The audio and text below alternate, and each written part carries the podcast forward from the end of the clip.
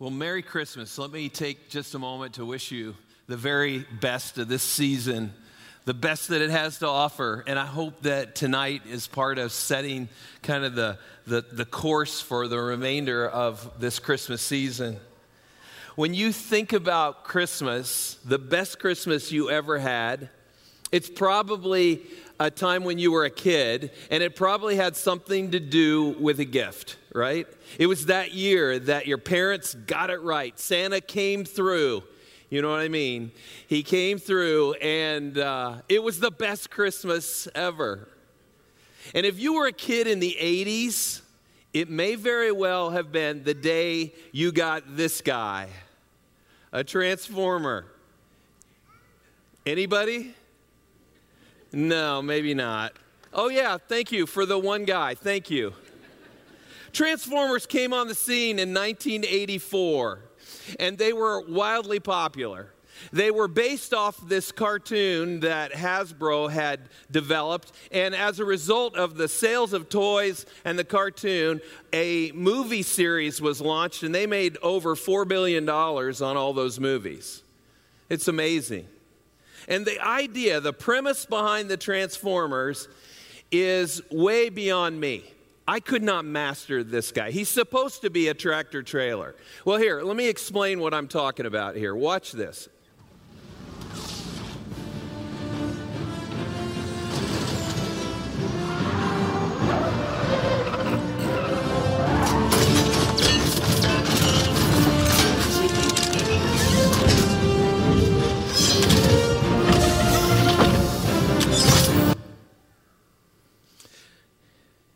His name is Optimus Prime.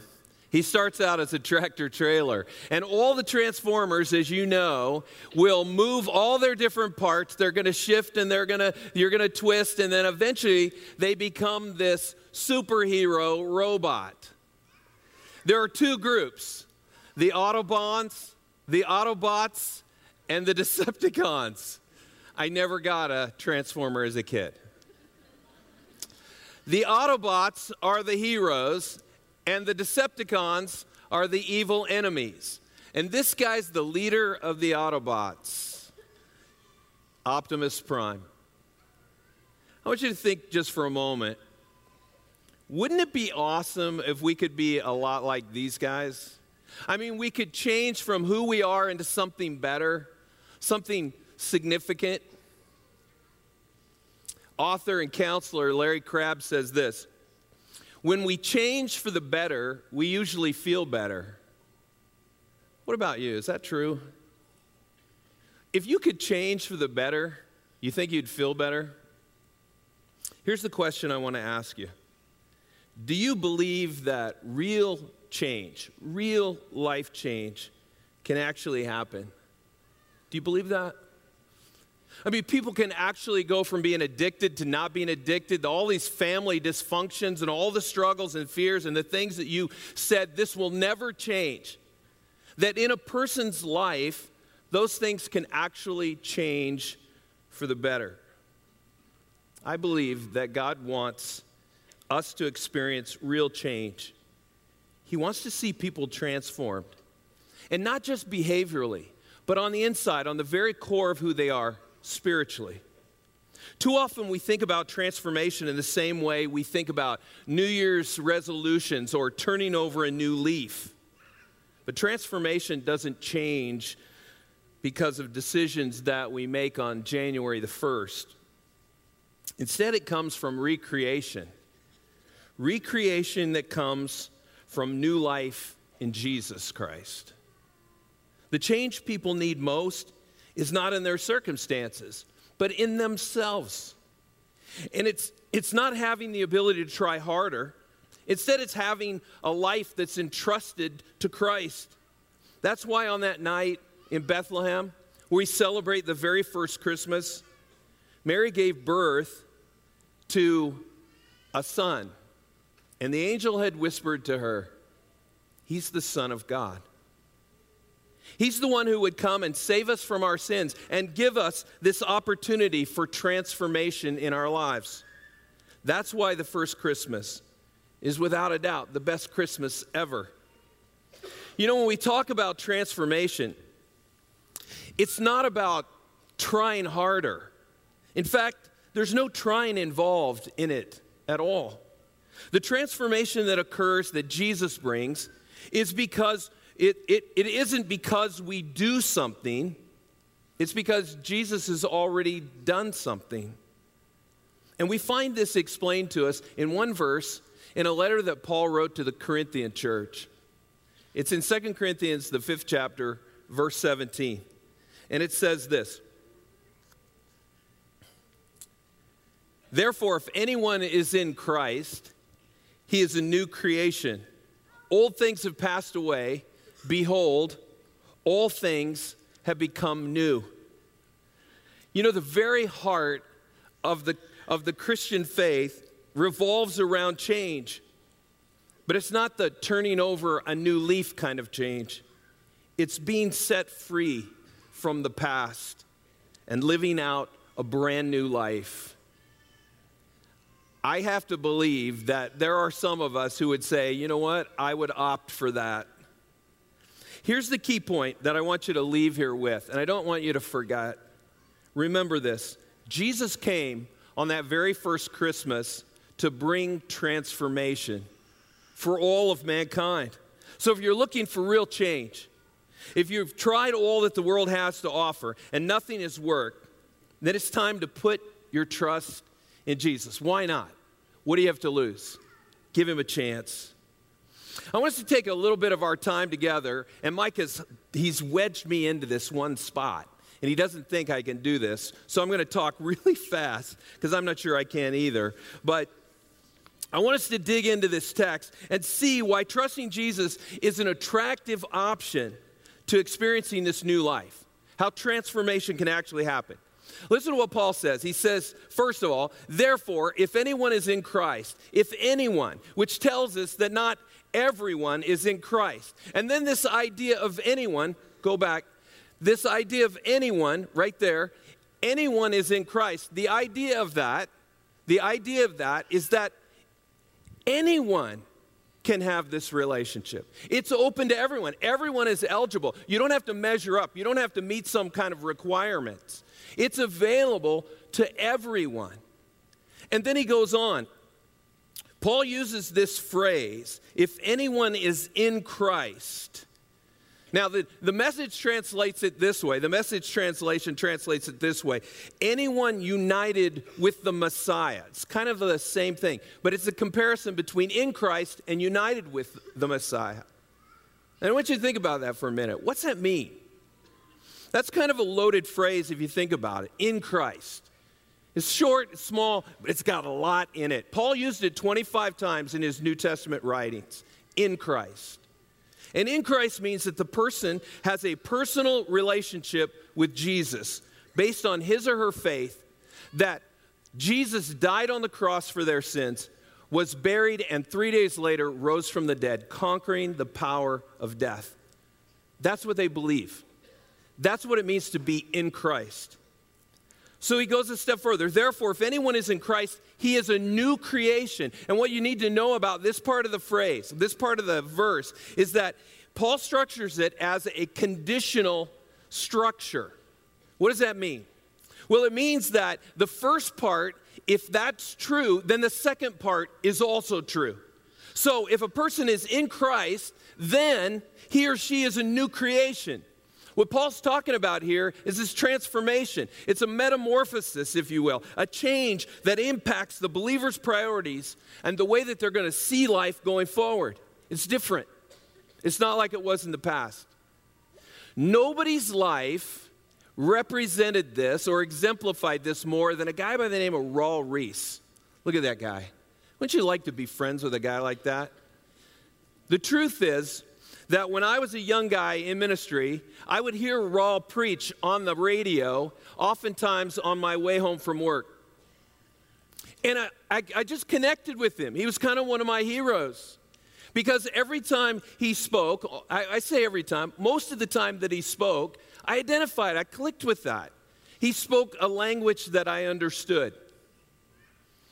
Raul's life of transformation is epic.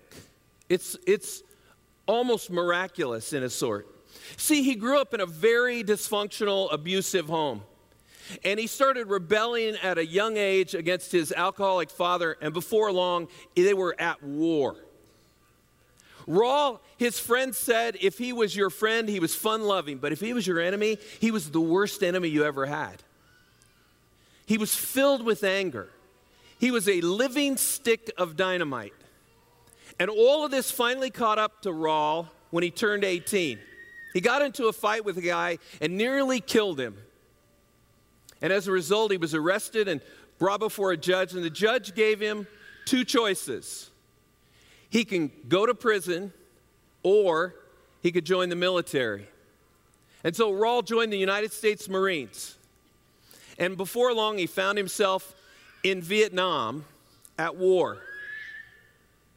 And the war took its toll on him. His life went from bad to worse. The war's toll was significant as he was exposed to so much death and so much killing. It just got worse and worse until finally one day he threatened to kill one of his superiors. Well, he found himself in a military psychiatric hospital in the U.S., and before long he was discharged from the Marines. The problem was none of what they did for him helped him with his anger. In fact, his anger didn't subside, it just got worse. It just got worse and worse until it bottomed out. On April the 15th, 1972, he was so angry and in such despair that he had decided to end it all. Not just for himself, but he was going to take his whole family with him. And as he waited at their home, waiting for the family to return, he started just enraged, breaking things in the house. And as he was doing that, he hit the side of the television to destroy it, but it didn't break the TV, it actually turned it on. And on the screen was a local pastor by the name of Chuck Smith. And Chuck was talking about Jesus and he was talking about God's love. Raul said, He said, Your past is gone, the slate is clean. And all of a sudden it had Raul's attention. And then he said, This guy made me so mad as I was listening to him because he was so positive. He said, I wanted to shoot him and I wanted to shoot the TV, but I couldn't pull the trigger. He said, I just kept listening as I sat there. He said, This man's words were like the words of God. Paul said uh, it, Raul said it, eventually he got on his knees and he just called out to God. He'd never done that before. But something happened. Over the next several weeks, he started reading the Bible. He read the Bible through in just two weeks. He started praying, and then he started calling all of his friends, trying to convince them to become followers of Jesus as well. One of his friends said, Raul's change was as different as night and day. Raul had put his faith in Jesus, and he was radically transformed. Raul Ries was never going to be the same ever again. And I think God wants the same for you. I think He wants it for all of humanity. Remember, Paul's structure of this verse is conditional. If you're in Christ, then you're a new creation. Paul told the, the, Galatian, the Galatian, Galatian Christians what counts is the new creation. Being a new creation is what real life is really all about. So Paul says, Old things have passed away. Behold, all things become new. That word behold, it's kind of an interesting word. It's as if Paul says, he's saying, Behold, and it's like a magician going, Ta da! That's what it means. That's what the word behold means. He says, Old things have passed away. Ta da! All things have become new. I want you to think about that. Paul's illustrating the reality of this transformation. And as the reader is watching this, he's reading this, it occurs to him that, ta da, life can change. And he sees the amazement like you would a magician finishing an illusion or finishing a trick. Old things have passed away. Behold, ta da, all things have become new. He's talking about old things. What is that? Well, that word old depicts that something is ridiculously out of date. It's old fashioned. It's worn out. It's no longer of any use to us. If you grew up in the 70s, you will remember this. If you did not grow up in the 70s, you should thank God. Because the only thing good out of the 70s was music, right? But this was terrible. First of all, you remember the polyester leisure suits? How many of you owned one? How many of you owned more than one? What is wrong with you? I had one my mom bought me. It was yellow. Hey, how do you make a leisure suit bad? Worse than just a leisure suit? Make it yellow. Okay? Not only was it leisure suits, but there were bell bottoms. You remember these? They've tried to come back into style, but people today are smarter than we were in the 70s. They look at that and they go, nope. And then there's puka shells. You remember the puka shell necklace? We wore these. Why? Because Don Johnson wore them on Miami Vice. Remember? But even he couldn't make this thing last. And then the last was platform shoes. Look at these things. You could break a bone falling from that height. And when you think about it, in the 70s, these were in style. But when you compare them to the styles of today, we're kind of embarrassed, aren't we? That yes, yes. hey, ridicule your own decade, okay? Okay. Here's the deal. Today, these things are old. And if you think about it, they're old and they're ridiculously old fashioned now. I dare you to show up on a Sunday wearing your leisure suit. If you can still fit into it. Right? It's ridiculously old. And the way of living that Paul's talking about, this old way of living, he's thinking about it and he's saying, it's old. There's something better. There's something better. He said, Old things have passed away. Behold, ta da, all things have become new. The word new here he uses, it's in comparison to old, and it's always implying that there's something better. The new is actually better. In this specific verse, he's speaking metaphorically about Christians who are renewed and transformed from a sinful life to a new life that comes from Jesus. The sinner whose life was in chaos, it was filled with all kinds of trouble and heartache. Then they are transformed because they are in Christ, they're transformed by Jesus, and they receive this new life. It's filled with hope and it's filled with peace. It's the difference between, as Raul Ries's friend would say, night and day. There's no comparison of these two lives. One is old and it's passed away, and one is new and it has come. Ta da! He says, Old things have passed away. What are these old things? What are these old things that have passed away when a person gives his or her life to Jesus? Well, the first and the most important is your sin. They're gone. You're forgiven. The psalmist says, As far as the east is from the west, so far has he removed our transgressions from us. Your sin is gone. And that sin is what prevented you from having a relationship with Jesus Christ. It's what connected you. It's, it was what kept you from being connected, excuse me, to, to the Lord.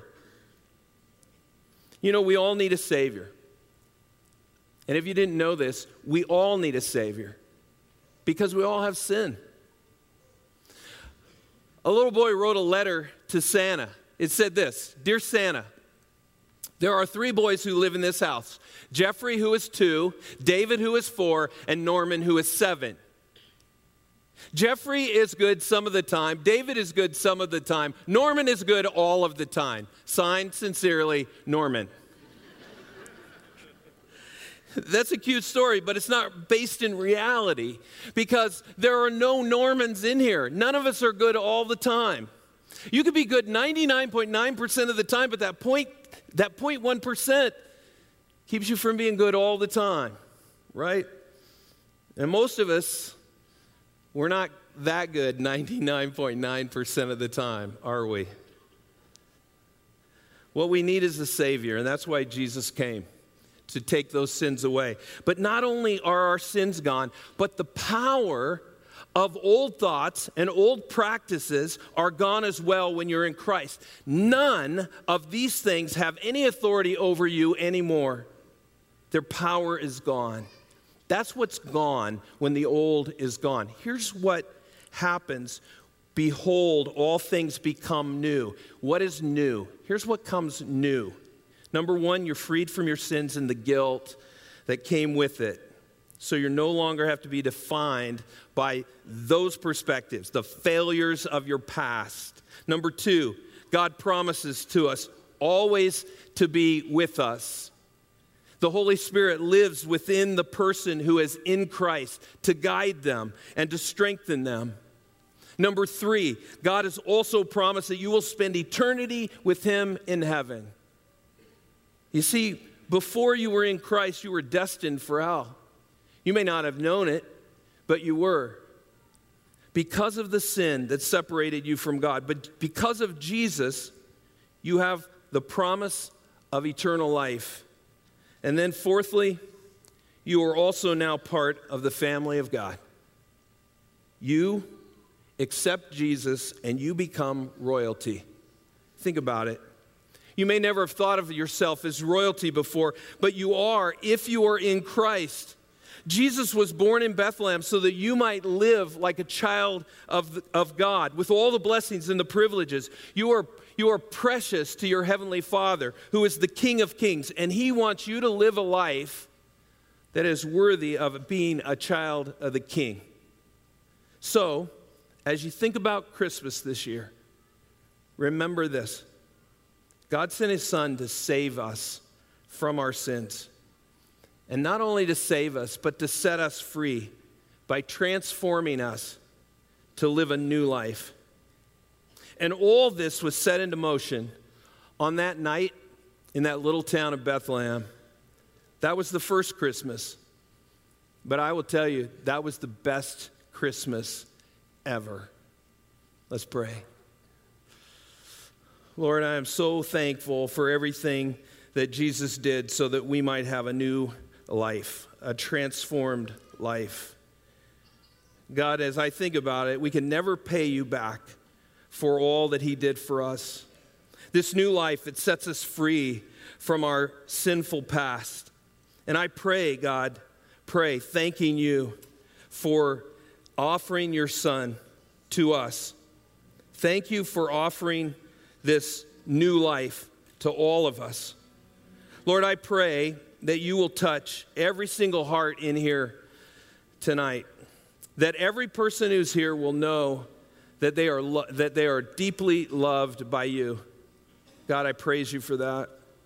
And I pray if there's somebody that's outside of your family, they're not part of the royal family of God yet. I pray, Lord, that they will find the need in them to seek that out. I know I'll stay here as long as I need to to talk to anybody that wants to talk about that. God, we're grateful. We praise you this Christmas, Lord. We pray all this in Jesus' name. Amen. You know, life, light is a metaphor in the Bible. Uh, it represents the Spirit of God and the message of God in an individual's life. Light has a unique characteristic it drives out darkness. Darkness hides things, but light reveals them, it exposes them. The light in Scripture also has one other characteristic it has the characteristic of lighting the path ahead for us. So when we have the light of God in our lives, we have this opportunity to know where we should go. Jesus coming into the world, the Bible says, brought a great light. And that light continues even today in the hearts and lives of people who follow him, who embody his message. The prophet Isaiah wrote in Isaiah 9, verse 2, he said, The people who walk in darkness will see a bright light. The light will shine on those who live in the land of death's shadow. He's talking about Jesus coming into the world and bringing this light. I want to invite our staff and our elders to come up here. I want to light a few of their, their candles. And then I want to ask them to come and light your candles. And as they each light a candle,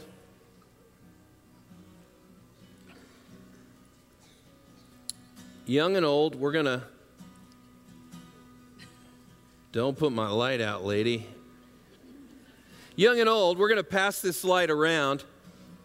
And eventually, all around this room, we'll give everyone the opportunity to receive the light.